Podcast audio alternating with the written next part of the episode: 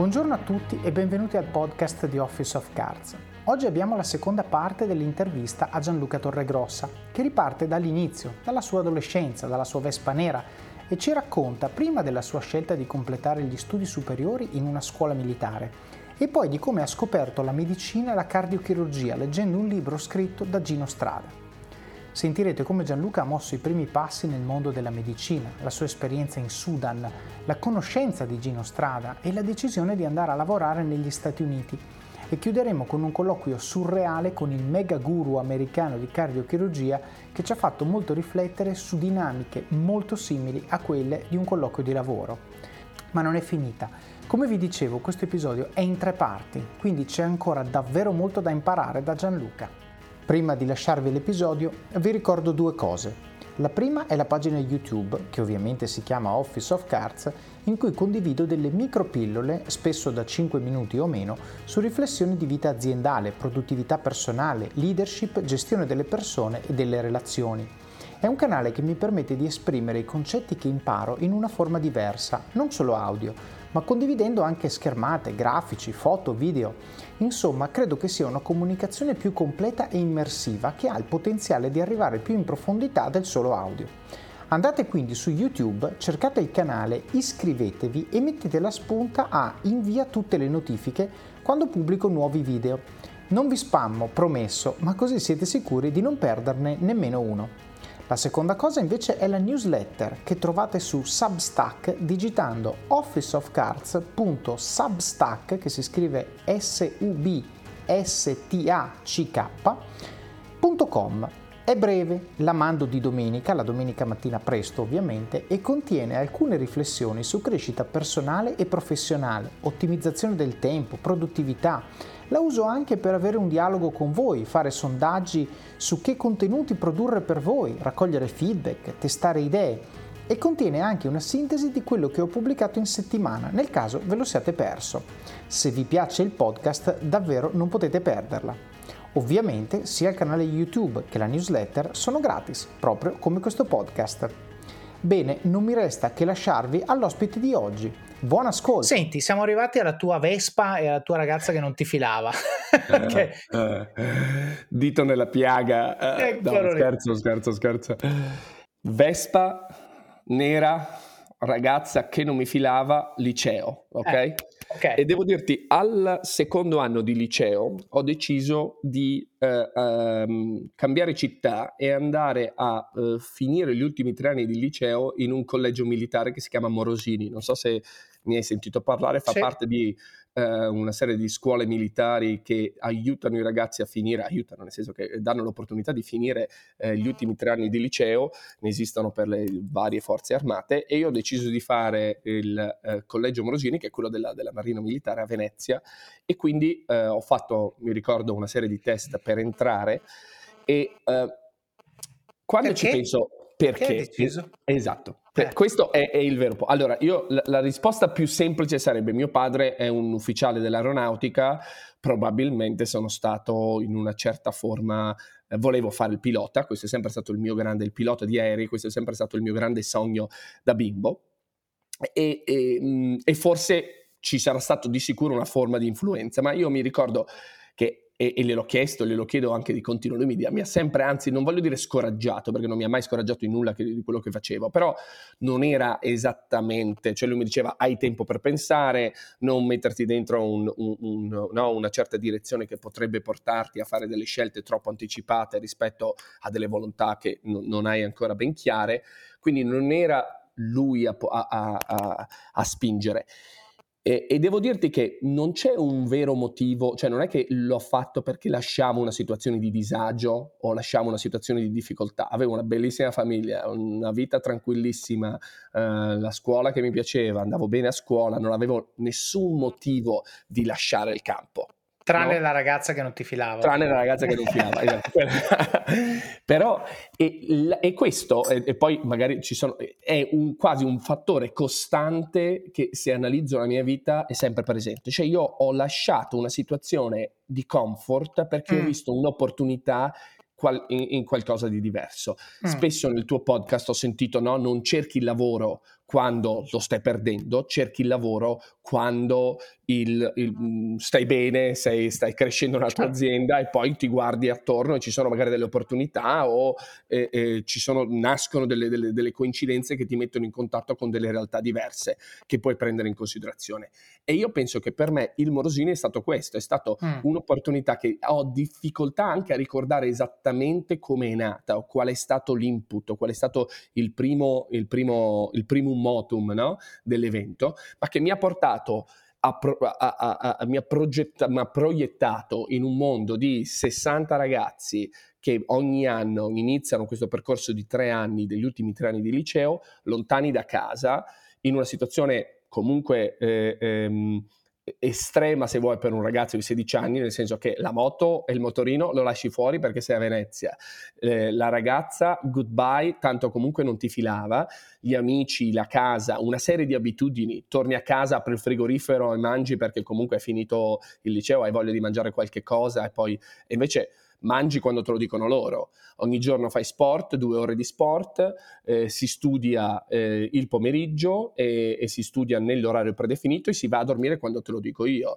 E se la sera prima, cioè se il giorno prima, il giorno dopo hai la verifica di, di, di, di matematica o di storia o hai l'interrogazione di storia, non è che ti puoi fare 14 ore di studio perché lasci tutto e, e certo. puoi fare sport vai a fare sport e hai solo tre ore e mezza o quattro ore che sono dedicate allo studio.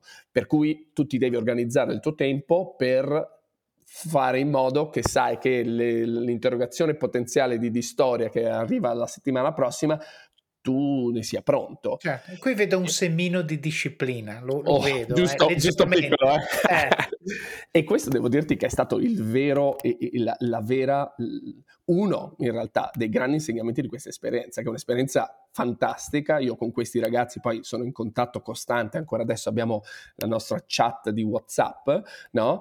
Eh, ci siamo rivisti recentemente, il maggio scorso ci sono stati i 60 anni di, di, questa scuola, per cui siamo andati tutti a Venezia, ci siamo ritrovati con mogli e figli eh, a ripercorrere i, quei corridoi in cui abbiamo eh, riso, eh, scherzato, giocato a sport, eh, imparato ad andare a vela, abbiamo fatto canottaggio, abbiamo fatto una serie di opportunità che da ragazzo a Verona, no, nella provincia di Verona, magari non avrei avuto. Certo. Abbiamo pianto, abbiamo sofferto perché comunque insomma c'erano, sai, si passavano anche le, mi ricordo le, le, i giorni di punizione, eh, i giorni a correre al cam- nel, attorno al campo, c'era questo campo ne- chiamato Campaccio dove facevi giri di punizione perché... Eh, non nome so, nomen direi. Nome, esatto. E io mi ricordo questi sabati sera, questa è una, un'esperienza che ti racconteranno tutti i, i morosiniani di un, di, un, di, di un, certo periodo, c'era una, una scritta Campari al Lido di Venezia il Morosini è sull'ultima isola, del, si chiama l'isola di Sant'Elena, no? Al, nella, nell'isola maggiore di Venezia, e tu quando correvi la sera, il primo anno correvi coi pugni al petto, il sabato sera correvi attorno a questo campo perché facevi tre giri di corsa perché non ti eri rasato la barba abbastanza bene o le scarpe non erano lucide mm. ed è sabato sera e tu dicevi e vedevi questa scritta Campari no? dicevi, stiamo io, bevendo ma, tu esatto, ma io che ci sto a fare a correre come un, certo. un, un neurone, capire come un, elettro, un elettrone. Tra l'altro, perché non è che te l'aveva imposto il papà, no? Oh, cioè, nessuno, certo. assolutamente. Anzi, ti dirò, i miei genitori mi hanno sempre detto: guarda, eh, lascia perdere se non ti piace, torna a casa, non ti preoccupare. Cioè, capisci, non, eh, ancora una volta, non è che lasci una forma di disagio, non è che, sai, ho una situazione di disastro sociale a casa e quindi ti mando, oppure. Certo vengo mandato al collegio. Però è stata un'esperienza per me fondamentale, perché mm. i, i, gli insegnamenti che mi ha dato quel posto, e non sono solo insegnamenti di un'ottima scuola, un ottimo liceo, hai studiato bene storia, fisica e latino, ma è, è una serie di, ins- di insegnamenti um, di, di, skills che vengono da tutto attorno, anche solo vivere con, ci sono tre anni, ognuno, ognuno, di questi è più o meno 60 ragazzi, per cui eh, eh, eh, vivi in una comunità di, di, di, di, persone, di giovani, ognuno che viene da parti diverse d'Italia, ognuno porta il suo background culturale e, e, e, devi sopravvivere. C'è quello simpatico, c'è anche quello meno simpatico, c'è con quello con cui stringi più amicizia, c'è quello più grande di te che è un eh, è molto meno simpatico della, della media e, certo. e quindi capisci c'è, c'è, tutta una dinamica e devi imparare a vivere nella società come è vivere in ogni giorno, come al lavoro c'è quello con cui devi lavorare che magari non ti piace molto ma che alla fine ti devi fare andare a genio perché comunque dovete portare a casa il risultato della tua, del, del, della tua azienda o del, del tuo team. Chiaro. E questo è stato, è stato sicuramente un'esperienza fantastica per me. Beh, anche perché ti forzano, cioè proprio come hai detto tu, quando tu vai in un'azienda non ti scegli i colleghi, non ti scegli il capo, non ti scegli niente, certo. ti ritrovi in un ambiente e, ti devi, e devi trovare il modo di avere impatto ed essere produttivo e felice eh, con, con, esseri umani che sono totalmente diversi da te, quindi devi imparare a leggerli, devi imparare a gestire le tue reazioni, devi imparare alla disciplina, ma la disciplina vuol dire tante cose, quindi essere autonomo nel mio lavoro, disciplinato anche nei confronti del lavoro degli altri, eccetera, eccetera.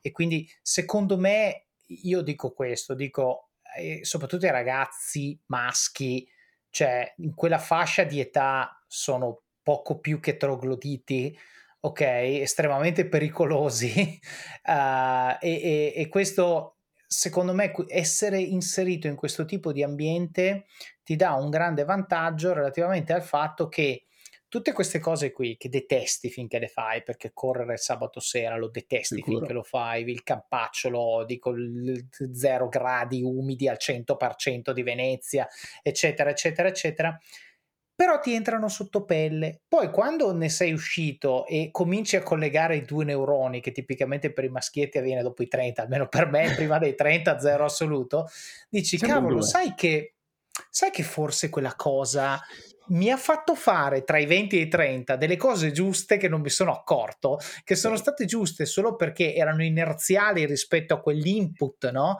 uh, di, di, di natura, in questo caso militare, senza quel tipo di input non avrei fatto quelle cose. Cioè l'inerzia mi avrebbe portato da un'altra parte, magari dalla parte della scritta campare invece che dalla parte del campaccio.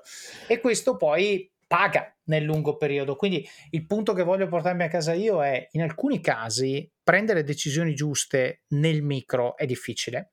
La cosa f- meno difficile da fare è prendere una decisione macro. E, e, nel tuo caso decidere di essere disciplinato ogni giorno relativamente a mangio quando voglio, studio quando devo, faccio la nottata, eccetera, eccetera, è difficile. Invece tu devi prendere una sola decisione, che è quella di dire vado a Morosini questa è la esatto. decisione, l'unica. Dopodiché da lì in poi è tutta una conseguenza logica, coerente con quello che vorresti fare, ma che nel day to day faresti fatica a fare, perché ogni giorno c'è la tenta, c'è il diavoletto lì sulla spalla che dice no, mangialo quel panino con la Nutella, ti prego.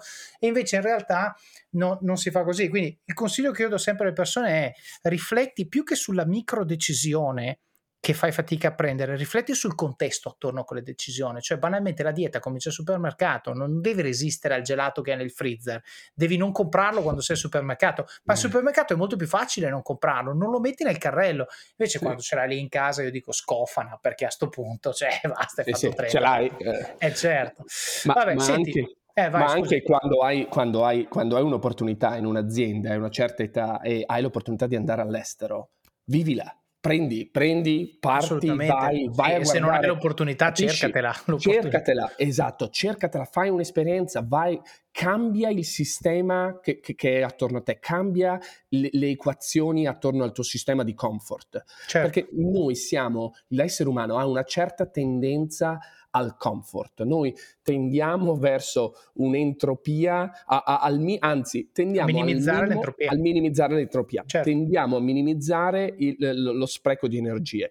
Io guardo sempre, e questo guardo, guardo i miei genitori, vedo mia madre che è una persona estremamente dinamica, una persona eh, che, che, che insomma, ha portato avanti una famiglia, ha fatto mille cose, adesso approccia una certa età, mio padre la porta sempre in giro a guidare, ma adesso ha quasi paura a prendere la macchina. Certo. Perché? Perché quando tu smetti di fare un certo tipo di cosa, quando tu smetti di continuare in un certo senso a mantenerti a fare esercizio di un certo tipo di abitudine, poi perdi quel tipo di skill.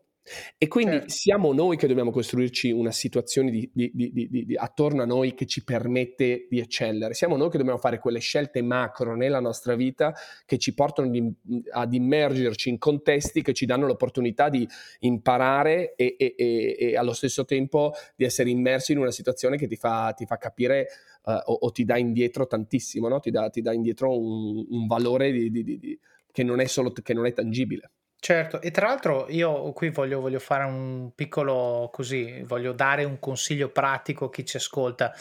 Eh, faccio l'esempio, il modo migliore per non avere mai bisogno di Gianluca Torregrossa, come ci insegna Nicola Triglione, è fare esercizi tutti i giorni, esercizi giusti in maniera che in teoria il cuore, cioè a parte l'alimentazione eccetera, ma Certo. quello ne abbiamo già parlato al supermercato, ma gli esercizi sono importanti. Allora, però gli esercizi non sempre hai voglia di farli, no? Se ti svegli, ma il letto è caldo, non c'ho voglia. Sì. Allora io ho fatto una regola molto semplice, no? Io non decido di fare gli esercizi, adesso che c'è freddo corro meno perché correre alle 6 con 0 gradi al buio è anche pericoloso, quindi corro solo nei weekend quando riesco a farlo alle 10, alle 9, insomma che, che almeno ci vedo. Eh, però gli esercizi in casa li faccio, li faccio tutti i giorni, no? Allora dico, io le mattine che non ho voglia di fare gli esercizi, e ci sono, cosa faccio? La mia regola è qualsiasi cosa succeda, qualsiasi cosa succeda, io esco dal letto, vado nel mio studio e metto per terra il tappetino. Fine. Poi se lì ancora non ho voglia, me ne vado. Le volte in cui me ne vado sono zero, non poche, zero. Perché nel momento in cui il tappetino è giù, dici or- ormai è fatto, Ormai è eh, ormai sono instradato e via, no? Quindi la disciplina in realtà non vuol dire avere sempre voglia, vuol dire creare dei sistemi, degli automatismi, dei meccanismi tali per cui, soprattutto quando non hai voglia, il meccanismo funziona. Perché quando hai voglia è facile, no? Arrivi, ah, sono carico, vai, spacco, vabbè, quello è facile, sì, va sì. bene, bravo. E magari Bravo. fai anche 10 minuti di allenamento in più, perfetto. Però quando non hai voglia è lì che fai la differenza e lì devi, devi avere un sistema di automatismi, di processi su cui cadere, no? Quando la motivazione non c'è.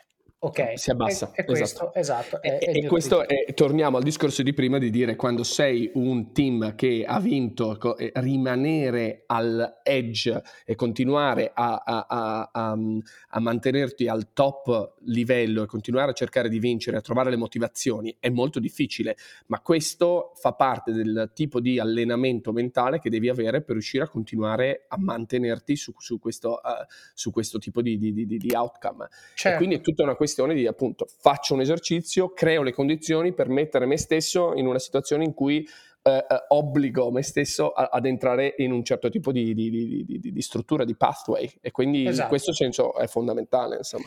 Senti, quindi fai questo Morosini e poi ti diplomi.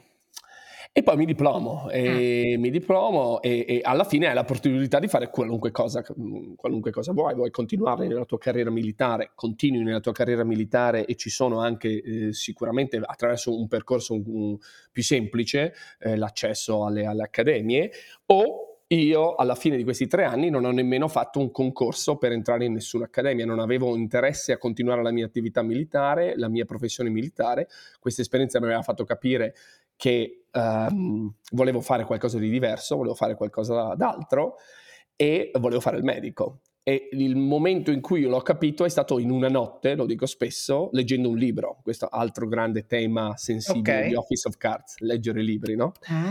Io ho letto un libro che si chiama Pappagalli Verdi, questo è un altro libro da mettere nelle short notes, e da- ed è un libro scritto da Gino Strada, Mm. che ci ha lasciato recentemente.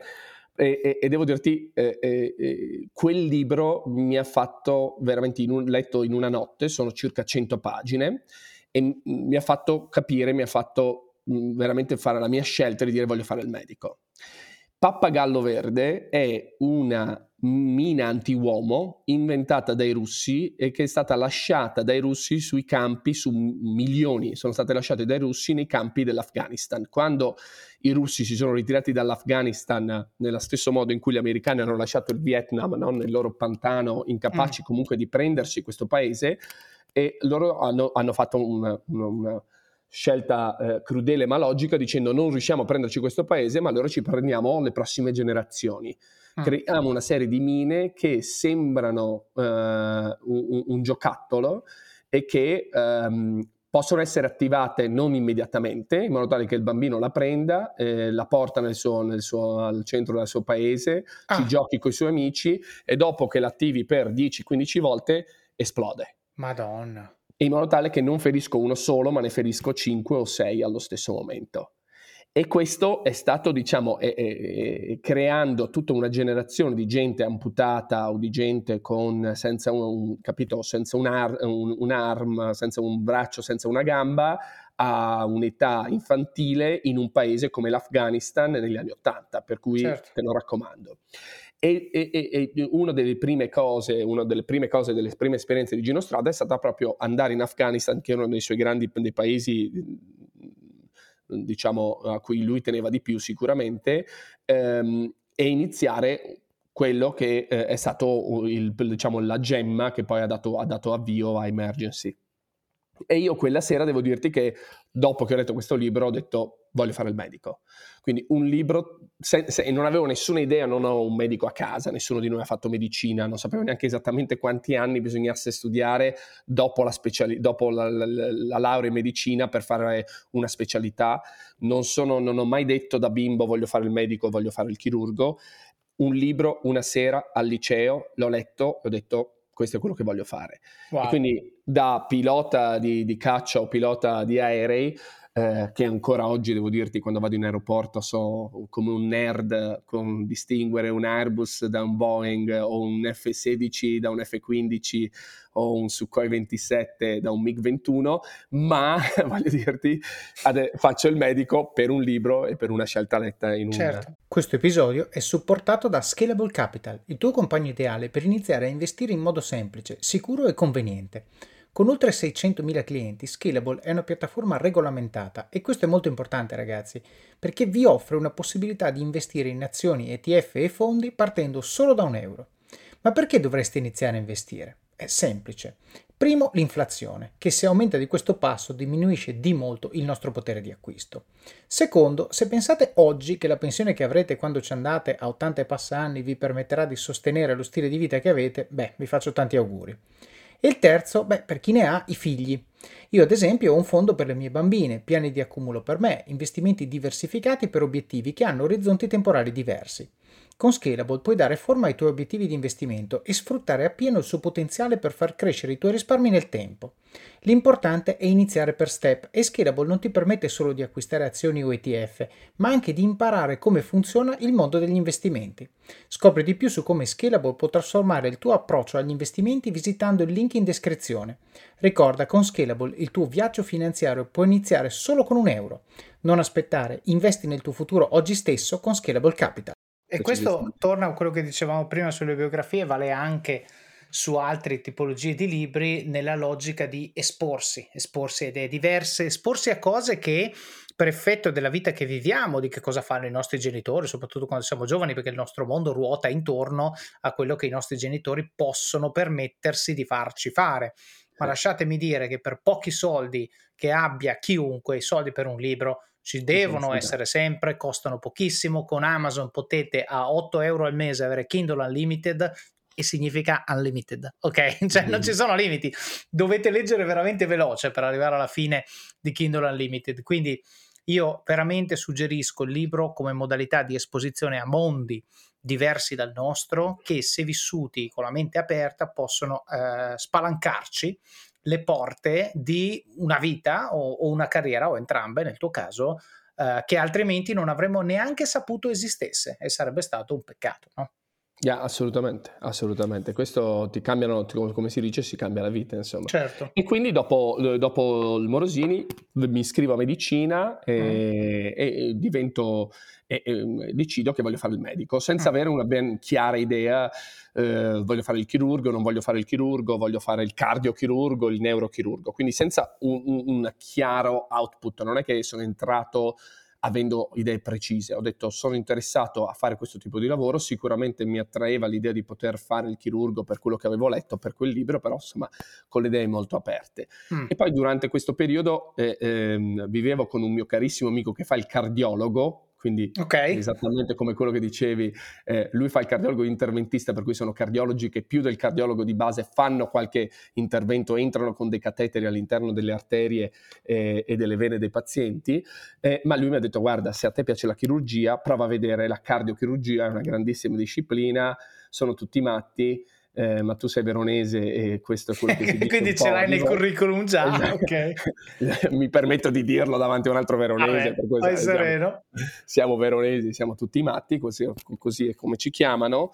E, e, e, quindi ho detto perché no. E una sera sono andato a vedere, mi ricordo sono andato un giorno, sono andato nel Dipartimento di Cardiochirurgia a Padova ho conosciuto Gino Gerosa, che era il primario, che è ancora il primario, che è uno dei miei grandi mentori, una delle grandi persone con cui sono ancora in grande contatto.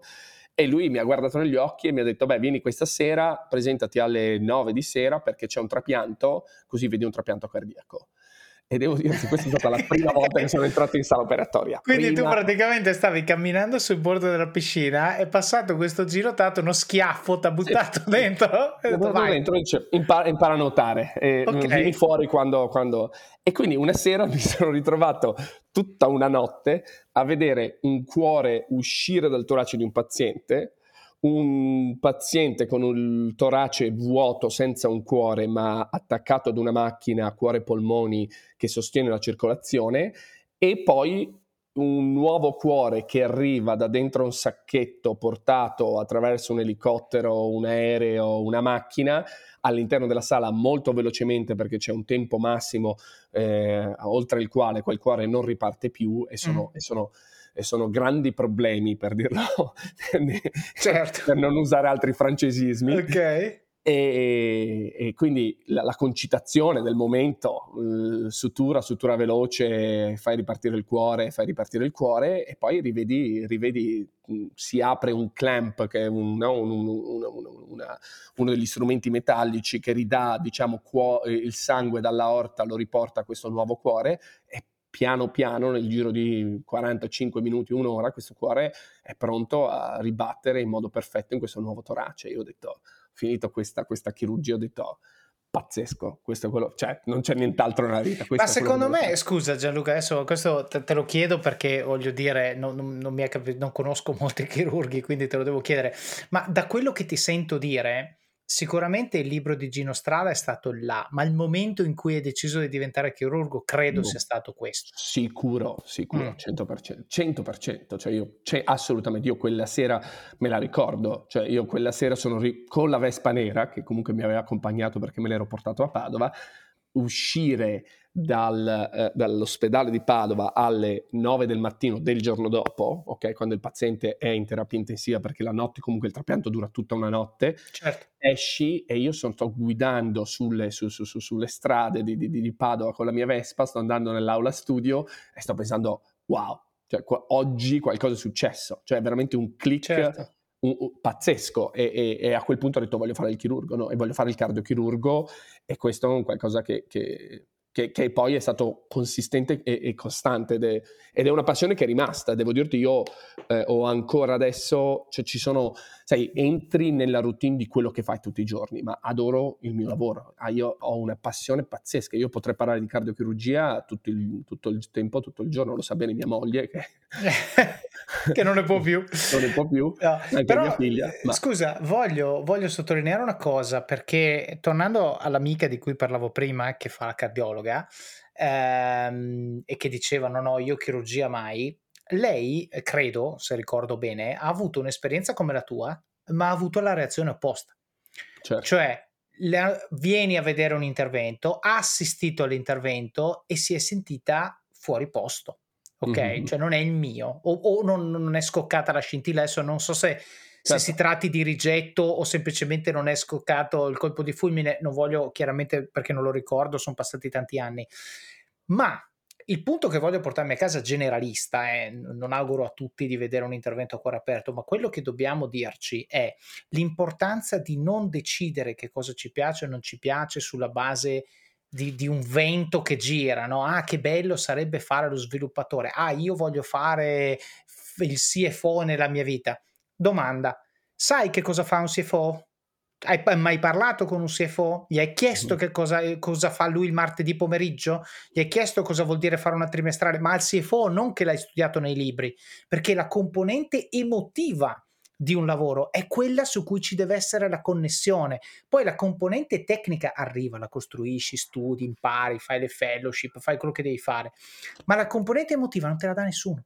Nessuno. La componente emotiva, l'unico modo per capire se c'è o non c'è è appunto camminare sul bordo della piscina, aspettare che ci sia il Gino che ti dà lo schiaffone e vedere se quando sei dentro dici figata adesso nuoto oppure dici che schifo è bagnato adesso esco. Esatto. Ok? E quindi quando le persone mi dicono ah, io non so qual è la mia passione, ti dico esponiti, quindi il libro, le cose che hai detto tu certo. benissimo, per avere il là, ma poi cerca il contatto con la persona di cui tu pensi, pensi di volere il lavoro e fagli domande molto, molto, molto specifiche per capire effettivamente questo lavoro che cosa significa, perché lì devi capire se ti senti excited e quindi dici è il mio, va bene, lo voglio fare, come te in Vespa il giorno dopo, rispetto a uno che dice sì, bello, interessante, coerente, ma forse farlo tutti i giorni della mia vita per i prossimi 40 anni anche no.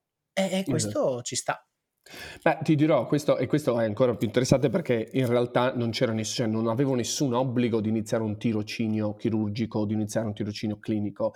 Io al mio terzo anno potevo continuare ad essere nella mia aula studio quella mattina o quella, o, e quella sera ad essere nel mio letto a dormire o a fare qualche festa eh, eh in centro a Padova e a bere un sacco di buoni spritz e in realtà farmi la mia, la mia vita trad- normale e riuscire a portare a casa il mio risultato che era fare gli esami della sessione e chiuderli certo. tutti con dei buoni risultati.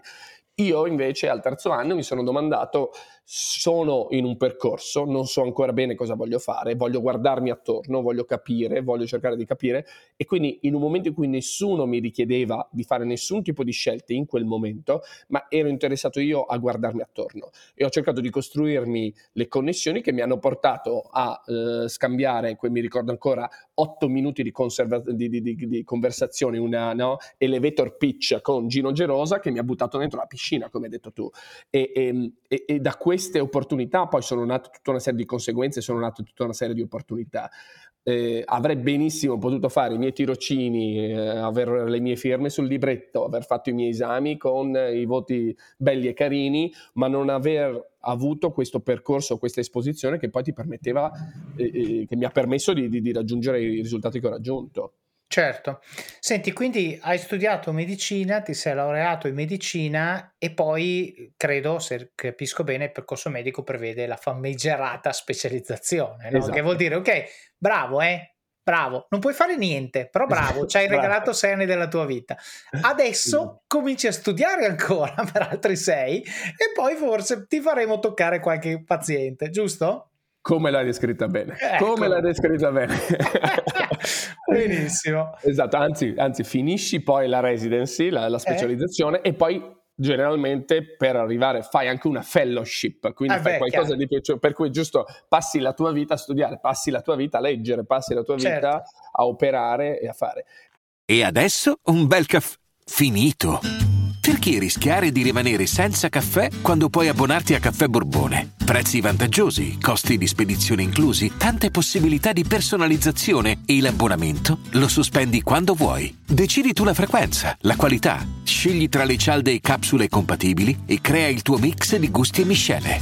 Mai più senza caffè con l'abbonamento Caffè Borbone. Tutte le info su caffèborbone.com è un percorso Quindi, scusa, che però è necessario. Diciamo cronologicamente, no? Quindi 2000-2006 laurea, 2006-2012 eh, specializzazione. Esatto, 2012 fino al 2000 e eh, quasi 16 era, ho fatto 2015-2016 eh, ho fatto questa fellowship. Certo. In mezzo ci ho messo anche un anno in cui sono andato a conoscere Gino Strada a, eh, in Sudan e ho lavorato per Emergency in un centro che fa cardiochirurgia in Sudan a Khartoum e quella che doveva essere un'esperienza di qualche mese è stata un'esperienza di 12 mesi, praticamente di 10 mesi e mezzo e, mm, ed è stata un'esperienza pazzesca. Ti Quindi racconto, sei andato a trovare che... il colpevole, gli hai detto allora vedi questo libro, colpa tua. E devo dirti che Gino e questo forse era Gino Gerosa, che invece era il profeta, era, era, era lo, lo, dico in modo, ma era, di un, imbest- era imbestialito quando gli ho detto, allora avevo fatto, que- ricapitoliamo, sono all'ultimo anno, l'ultimo anno di specializzazione, quindi ho fatto 5-6 anni di medicina, sono al quinto anno di specializzazione in cardiochirurgia a Padova, sono specializzando nel quinto anno.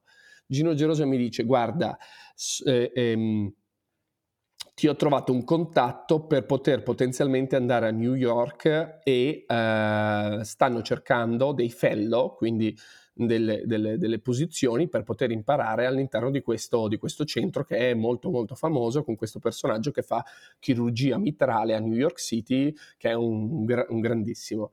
Gli ho parlato di te mi ha detto che ti dà un'intervista. Io ero eh, avevo fatto degli esami di abilitazione che sono molto complicati e che sono molto difficili durante gli anni di specializzazione per andare negli Stati Uniti. Anche lì non avevo nessun contatto negli Stati Uniti, non sapevo se sarei mai andato negli Stati Uniti, non ho mai avuto il mito degli Stati Uniti o l'idea di dover andare a vivere negli Stati Uniti, ma sapevo che il training negli Stati Uniti è di grande valore e io mentre facevo la specialità mi sono detto se ci sarà mai un momento in cui posso continuare a studiare e fare questi esami, è questo momento, perché, mm, perché no, facciamoli, poi vediamo che cosa succede. Quindi mi sono messo, durante gli anni della specializzazione fa, ho fatto anche questi esami, che sono notoriamente considerati molto complicati, e poi da lì il mio prof, Gino, mi ha detto guarda, c'è questa opportunità per andare negli Stati Uniti. Certo. Vado negli Stati Uniti e poi ti racconto come, come eh, questa, questa, interview con questo David Adams, che è stata qualcosa di, di, di paranormale. E, eh, paranormale.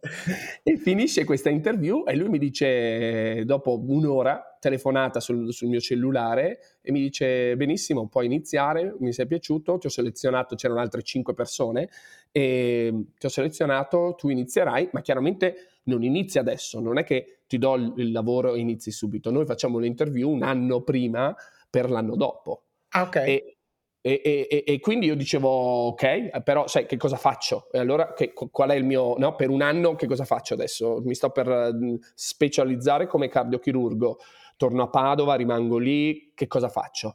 E invece ho trovato l'opportunità di poter passare del tempo in Sudan, ero andato a Emergency a, bu- a, bussare alla porta e a chiedere di poter essere il primo, uno dei primissimi, forse il primo da specializzando in cardiochirurgia ad andare in questo centro che avevano aperto da poco.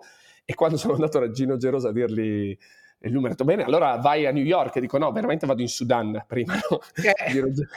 Giro, Giro non ti dico con che, con che Beh, parole. Faccio, faccio, un Padova New York via eh, Khartoum, voglio dire, ah, chi sì. non lo fa, no? Chi non lo fa? Io ho fatto un Khartoum Jeddah, Jeddah Francoforte, Francoforte New York in un volo solo, dopo un okay. anno okay. che ero un anno che ero in Sudan e devo okay. dirti che è stata un, una macchina del tempo, uno shock culturale. Eh sì, no, perché lì vai un secolo indietro, un secolo avanti. Cioè... Sicuro. Passi da un deserto, veramente c'era il Boeing partito con la sabbia del deserto a, a bordo pista, ti alzi in volo e praticamente 24 ore dopo atterri in una giungla di cemento con Central Park e con la gente che ti spinge certo. no? e, e, che ti travolge. E, e un, un, veramente un, qualcosa da post-traumatic stress disorder che non auguro a nessuno, no? Certo, e... io la cosa, faccio un attimo il mindful, ma secondo me è interessante. Una delle cose che noto uh, quando faccio questo tipo di clash, adesso tu chiaramente Sudan, New York uh, sei una 5 deviazioni standard a sinistra e poi 5 Bravo. a destra. Io, io, invece sono 3, 3 a sinistra e 3 a destra perché vivo, come ti dicevo, in una cascina nel mezzo delle risaie. Uh-huh. Quindi io quando esco la mattina non, non ci sono suoni, ok? Proprio, cioè, sto attento e non ci sono suoni neanche di fondo. Invece, quando arrivo a Milano, c'è sempre un rumore di qualche tipo, un brusio, un suono, no, ed effettivamente quella è una delle cose che mi fa capire, tornando al discorso della zone, no? Cioè quando senti questo brusio entri in modalità produttiva, faccio cose, sì. aggiungo valore, invece quando arrivo qua, chiudo la macchina, tra l'altro le macchine non arrivano dentro la cascina, cioè proprio dentro la cascina puoi andare solo a piedi, quindi non ci sono suoni, soprattutto alle ore in cui esco io, dove non ci sono neanche le persone sveglie, è, è, cioè, è di una è, è, pace. Cioè, se tu impari a cogliere quel segno, poi improvvisamente, di nuovo pavlovianamente, ti mette in uno state of mind di relax totale, no? E, e ti senti pronto per la giornata che, che hai davanti. Senti, Guarda che è pazzesco, eh. quello che dici comunque è, fo- è, fondamentale. Io ricordo benissimo, dopo quasi 18 eh, mesi a New York, per la prima volta prendo delle vacanze mm. e torno in Italia. Mm. Il primo anno di fellowship durissimo, durissimo, perché poi stile americano, training chirurgico, io ti dico che qui nel, per ritornare a quello che dicevamo prima, no? Eh, eh, cercare di to wire certe abitudini, di metterti certo. nel cervello un certo tipo.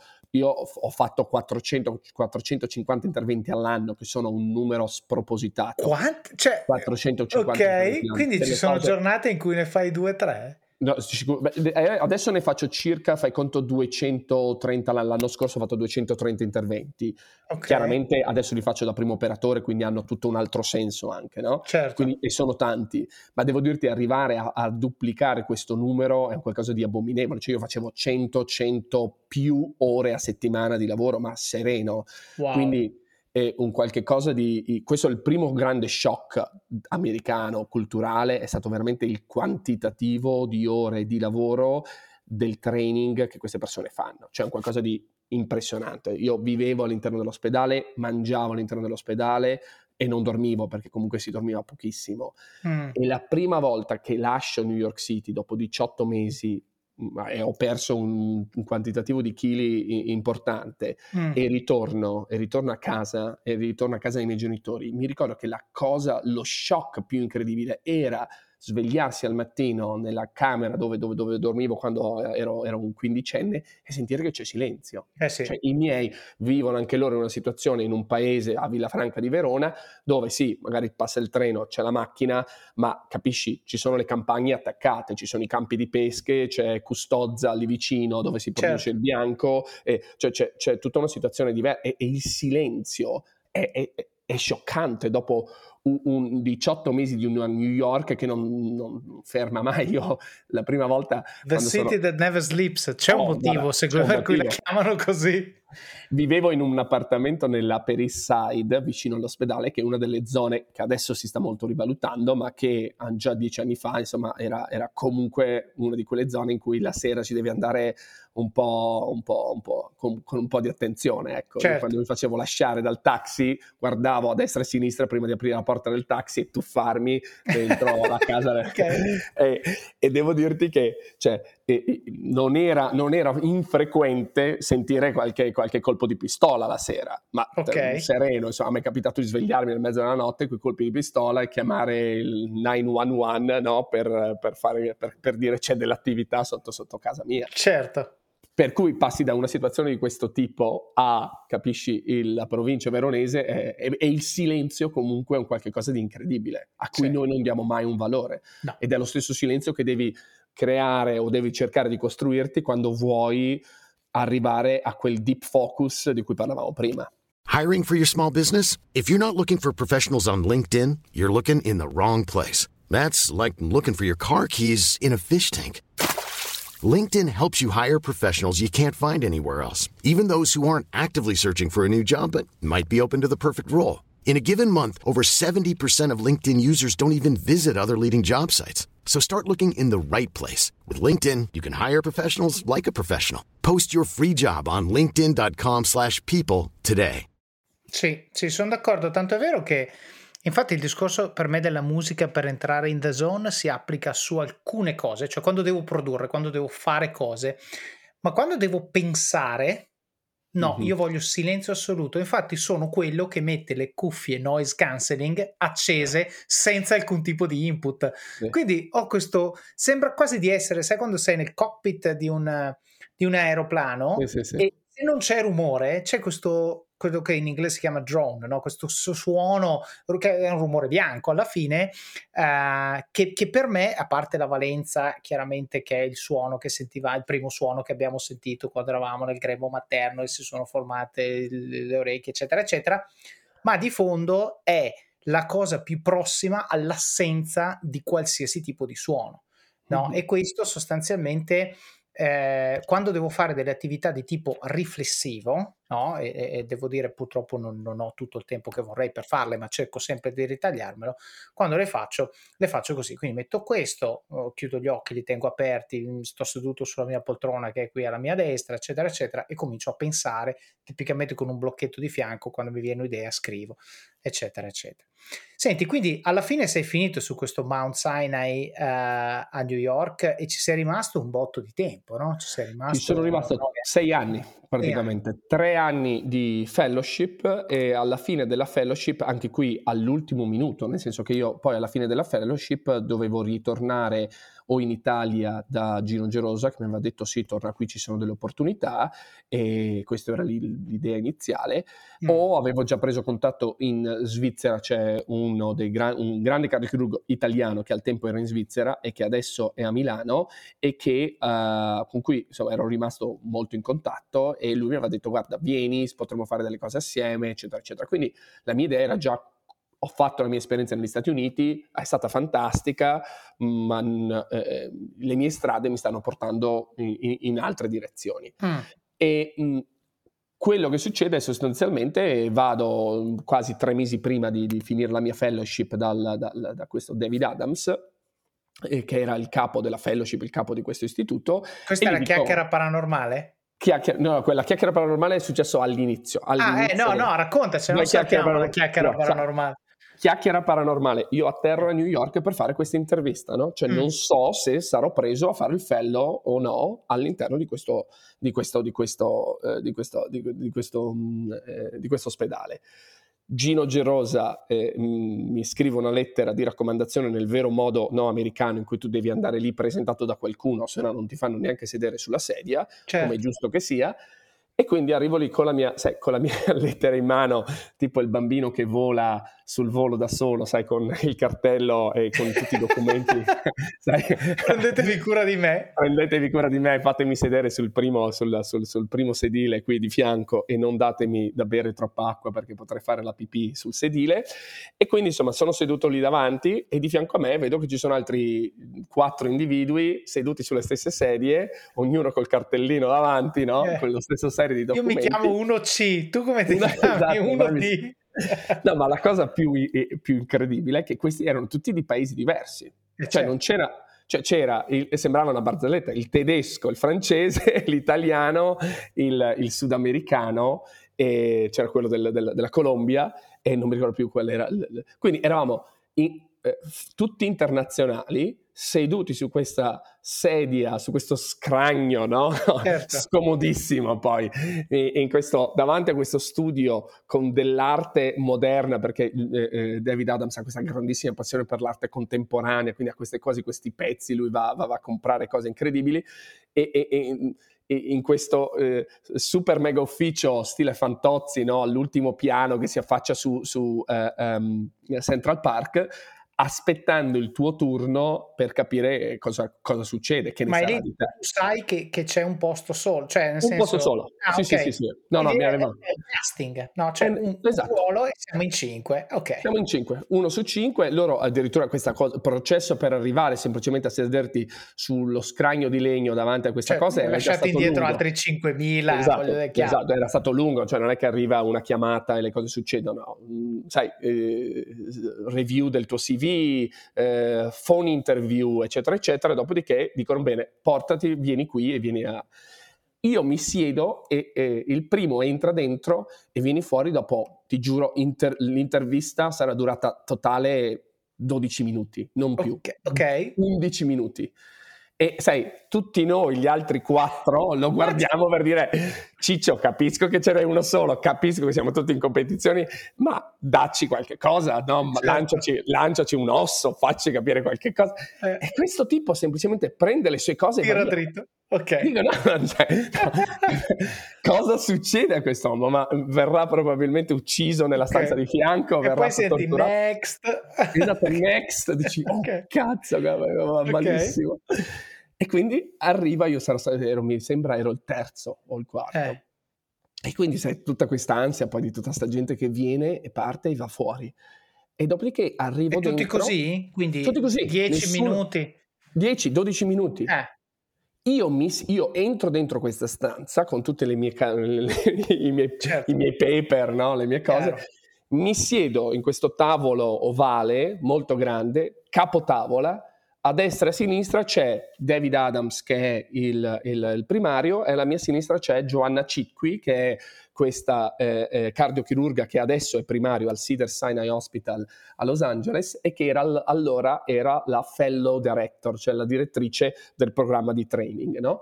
E quindi io mi siedo, lui mi guarda negli occhi e mi dice hai un paziente di questa età e di questo peso, ha appena fatto questo tipo di operazione, è nella terapia intensiva, la sua pressione è questa, queste sono i, le medicine che gli stiamo dando mm. e eh, l'infermiera ti chiama perché ha questo problema. Secondo te cosa sta succedendo? No? Boom. Ok. Ok.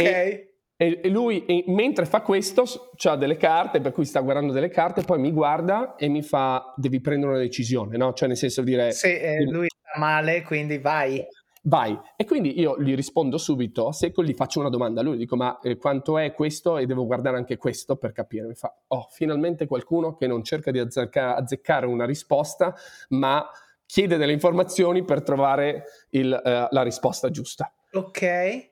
Cavoli, tra l'altro, scusa, adesso, cioè, questa voglio sottolinearla perché hai avuto le palle due volte perché già fare la domanda quando lui ti ha fatto la domanda è la cosa più anti-americana del anti-americana mondo, del mentre invece in Italia per noi è standard. No, sì. quindi no, ma fammi capire, standard. Ma cioè qui il, il coefficiente di difficoltà aveva un altro 0,5 perché ti aveva appena messo pressione. Cioè lui aveva fatto diventare questa stress interview una stress stress interview dicendoti guarda che sta schiattando e tu invece che dire ok faccio qualcosa, eh, no, non posso fare qualcosa finché non ho queste informazioni. Esatto. Dammi queste informazioni perché se no faccio cazzate. Sì. E questo è fondamentale, a parte nella tua professione, ma anche nella mia. Cioè, quando devo prendere una decisione di business dove non c'è la vita di nessuno comunque sul tavolo, io devo essere confidente che ho tutte le informazioni che mi servono, se no la decisione non la prendo, non riesco Bravissimo. a prenderla. E lui lì, in quel momento, mi fa esattamente questo discorso l'interview finisce, cioè lui mi dice, vedi, mi fa, quando sarai un leader, quando sarai un chirurgo, dovrai sapere tutto quello che succede del tuo paziente, prima, dopo, durante l'operazione e dovrai riuscire a sapere l'opinione di tutti e avere tutte le informazioni prima di fare una decisione. Ma poi avrai la solitudine, mi ha detto, del, di chi fa la decisione, perché eh sì. c'è un momento che è quello, e queste sono parole che ho anche risentito in un'intervista di Sergio Marchionne, giusto perché parlavamo di Sergio Marchionne prima, quando ha fatto un intervento alla Bocconi anni fa, eh, poco dopo essere, essere diventato eh, eh essere CEO a, a, in Fiat, e lui dice, anche lui parlava della solitudine del leader, cioè c'è un sì. momento in cui dopo tu hai fatto tutte le tue informazioni, hai raccolto tutte le tue cose, hai sentito le opinioni dei tuoi migliori nel tuo team, di quelli di cui tu fidi, ma poi sei tu che devi prendere la decisione. Certo. E lui mi ha detto non prendere mai questa decisione se non hai tutte le informazioni, perché a quel punto fai un errore stratosferico e quando tu fai un errore c'è qualcun altro che lo paga con la sua vita. Eh. Grazie. Fuori. Eh, ok. ma fuori, fuori, fuori. Scusa, basta, e, cioè... e, le lapsed, quindi cos'è stato? Anche tu 10 minuti? Do, 12 minuti, ma, ma okay. meno, 7. E poi sei fuori e dici, ok, cosa è successo? Cioè, ok, so what? E ora? e ora, e ora cosa? E, ora... e dopo, quindi non so neanche dove quindi vado dalla segretaria e mi fa, no, no, no, puoi andare. Dico, ok, quindi sono, sono, davanti a Central Park, mi piglio un caffè e dico, vabbè, eh, siamo a Central Park, almeno camminiamo a Central Park perché, certo. voglio dire, almeno ci, ci, fa del bene. E quindi sto camminando a Central Park per due ore di camminata, perché avevo veramente bisogno di camminare. Dopo un'ora, un'ora e mezza, ricevo una telefonata da Giovanna Citqui e mi fa, ci piacerebbe averti qui a inizio gennaio 2013. Um, queste sono le cose che ti mando un'email con le cose che devono finire di essere completate per la tua applicazione. Okay. Welcome on board. Punto, fine. Quindi, cioè, a quel punto dici cosa è appena successo? Eh sì, no, no eh, dici vabbè. Eh, però, però beh, cioè, nel senso, lasciami dire che la cosa bella di tutto questo è che siamo riusciti a trasformare, e sono riusciti a trasformare un momento di, di giudizio perché questo dovevano fare in un momento formativo. E Totale. questo secondo me è anche un'altra, torniamo, e su questo possiamo paragonarlo anche ad un colloquio di lavoro, no? Una delle cose che io cerco di fare sempre quando intervisto una persona e non la scelgo, ok? Perché se la scelgo avrò tempo e modo per lavorare con questa persona e dare tutti i feedback del caso. Quando non la scelgo cerco, cerco sempre di dire o di far dire all'HR, insomma, a seconda, no perché? Perché così almeno lasci qualcosa alla persona Benissimo. sulla quale lavorare per la, volta, per la volta successiva, che magari non sarà con te o magari sì, eh, però in generale non è un no e quindi la prossima volta fai lo stesso errore perché sarebbe mm-hmm. un'opportunità persa. Senti, ho la sensazione che adesso ci sia un'altra conversazione paranormale, perché ti ho interrotto per raccontare questa, però leggendo il tuo LinkedIn sospetto che il signor Adams non fosse proprio dell'avviso che tu andassi in Svizzera, così, eh, no, sospetto. No. Ed eccoci qui, dopo questa seconda parte della mia chiacchierata con Gianluca, in cui abbiamo toccato diversi temi davvero interessanti. Siamo partiti dall'esperienza di Gianluca al Morosini e di come gli abbia impartito i primi barlumi di disciplina, imponendogli di organizzarsi, di seguire un sistema, delle regole, delle abitudini. Può sembrare estremo, ma sentirete come Gianluca ne parla. Sicuramente non si godeva le corse al freddo nel campaccio, ma ne riconosce il valore formativo e pedagogico, nonché il ruolo che ha giocato nella sua crescita personale e professionale. Vi ricordate quando dico che la cosa che detesti fare oggi è la cosa che domani sarai grato di aver fatto ieri? Ok? Qui Gianluca ci sta dicendo la stessa cosa. Abbiamo poi parlato di decisioni macro e micro. Prendere le macro decisioni è più facile perché è una decisione, ma è macro. Le micro sono invece molto più difficili perché sono tante piccole decisioni e la probabilità che cederemo alle tentazioni quando dobbiamo prendere una micro decisione è assolutamente molto alta, quindi concentriamoci sul prendere le macro decisioni giuste e le micro saranno delle banali conseguenze. Abbiamo poi parlato di come facilitare il mantenimento delle buone abitudini e la disciplina. Non vuol dire avere sempre voglia, ma vuol dire creare un sistema che massimizzi la probabilità che tu segua il programma anche quando la voglia non c'è anzi soprattutto quando la voglia non c'è. Abbiamo sentito di dove è nata la decisione di Gianluca di fare il medico, la lettura di un libro, ovvero in senso astratto l'esposizione che ha avuto a un mondo a lui totalmente alieno che lo ha catturato e lo ha indirizzato su una strada che fino a quel momento non aveva mai considerato di intraprendere. Abbiamo poi sentito di come Gianluca abbia scelto gli Stati Uniti perché erano considerati uno dei centri di eccellenza in cui imparare cardiochirurgia Ora, la lezione qui è forte ed è simile a quanto vale nel mondo dell'alta ristorazione, per esempio, e in molti altri mondi, più artigianali, devo dire, che corporate. Vuoi diventare il migliore? Bene, devi prima imparare le basi dai migliori e poi potrai pian piano aggiungere dei pezzi tuoi a quelle solide basi che hai imparato nella tua gavetta e che devi prima imparare a dominare. In chiusura abbiamo sentito l'aneddoto di Gianluca relativamente alla sua intervista con David Adams. La chiave per entrare è stata l'aver fatto domande, l'aver messo in discussione la premessa, l'aver mantenuto una mente lucida e soprattutto l'aver trattato Adams da collega, un collega a cui chiedere una cosa, non come una divinità che andava compiaciuta a tutti i costi, anche rischiando la vita del paziente sul tavolo. Come dico spesso nel podcast, i colloqui migliori sono quelli in cui abbiamo rapporti paritetici con chi ci intervista, non di pura sudditanza. Nel prossimo episodio sentiremo il resto della carriera di Gianluca, che riparte dalla discussione surreale con Adams sulla sua risoluzione di lasciare gli Stati Uniti e andare in Svizzera.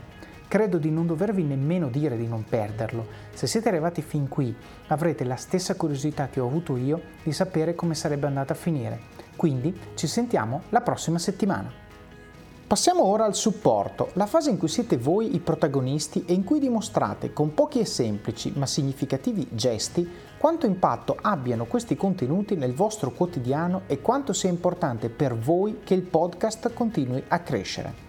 Quindi come fare? Il primo modo è Patreon ed è il primo link che trovate nelle show notes vi basta andare su it.officeofcards.com barra podcasts e cliccare questo episodio oppure andare su patreon.com barra officeofcards.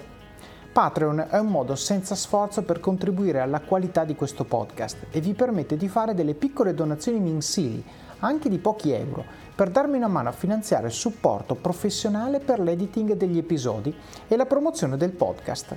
Spesso mi dite grazie per questo podcast sui social, via email, in alcuni casi anche di persona e vi sono infinitamente grato di questo.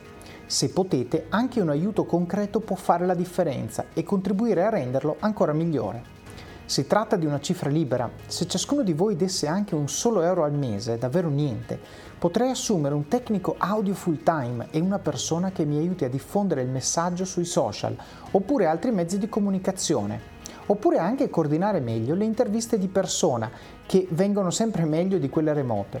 Potrei cercare attivamente diverse tipologie di ospiti su LinkedIn, fare più recensioni di libri che continuate a richiedermi, ma purtroppo richiedono più tempo Insomma, se volete che il podcast cresca, un po' di supporto ci vuole. Il secondo modo, come detto all'inizio, è il canale YouTube a cui dovete iscrivervi per ricevere notifiche quando pubblico nuovi video e ovviamente se vi piacciono interagite con il canale e fate capire a YouTube e alle persone che vedono questi video che sono contenuti che vale la pena di guardare. Basta un like o un commento e l'algoritmo di YouTube dice wow, questi contenuti generano engagement, aspetta che li spingo un po' nei video suggeriti di qualche altro utente. Questo tipo di algoritmi sono stati il mio lavoro per anni, so bene come funzionano e quindi davvero spingete perché aiuta. Il terzo modo sono le recensioni, le recensioni in questo caso del libro Office of Cards su Amazon, magari raccontando nello specifico quali parti vi sono piaciute o quali tecniche e consigli avete messo in pratica e hanno avuto impatto nella vostra vita. So che molti di voi regalano Office of Cards ai loro amici, chiedete anche a loro di lasciare una recensione quando lo hanno finito. Il quarto modo sono recensioni del podcast, sia su Apple Podcast, dove potete anche lasciare un commento, che su Spotify, dove potete lasciare solo le stelline. Ci mettete davvero 30 secondi, ma è molto importante perché aiuta gli altri a scoprire e provare questo podcast. Se usate Apple Podcast e avete un iPhone, potete abbonarvi a questo podcast. Costa solo 99 centesimi al mese e con l'abbonamento avete accesso in esclusiva a contenuti extra come ad esempio gli episodi completi, ovvero le due o tre puntate di ogni episodio, appena sono pronti, di solito oltre un mese prima della pubblicazione ufficiale, oppure altri materiali che sto pensando di rendere disponibili nei prossimi mesi. Il sesto modo, suggerite persone che vorreste io intervistassi oppure temi che vorreste io trattassi. Questo podcast lo faccio io, è vero, ma lo faccio per voi.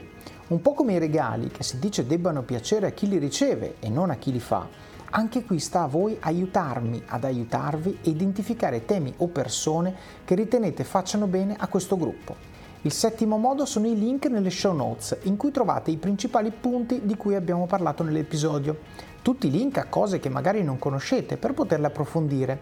Trovate anche i profili degli intervistati, foto, materiali audio e video e link utili, a volte con codice di affiliazione, di strumenti che vi aiutano a crescere. L'ottavo modo, prima di fare il vostro shopping su Amazon, solo web mi raccomando, dalla app non funziona, è passare dalle show notes di questo podcast su it.officeofcards.com barra podcasts e cliccare sul link di Amazon oppure addirittura andare a comprare uno dei libri che suggerisco di leggere nella sezione libri del sito.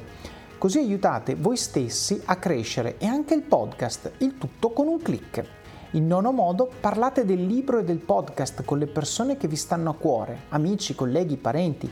Leggetelo insieme a persone alle quali tenete e discutetene come in un book club.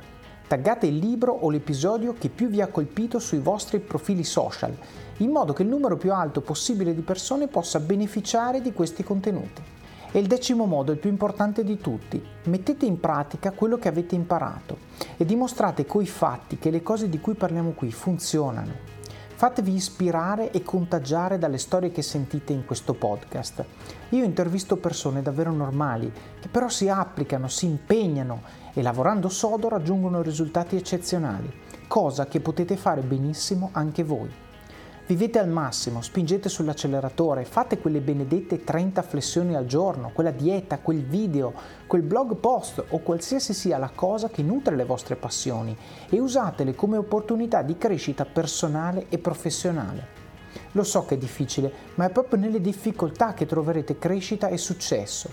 Decidete ora chi dovete diventare per avere successo e raggiungere gli obiettivi che vi siete prefissati. Il vostro domani inizia oggi e il vostro oggi inizia adesso. Vi auguro buon proseguimento di giornata e di settimana. Alla prossima!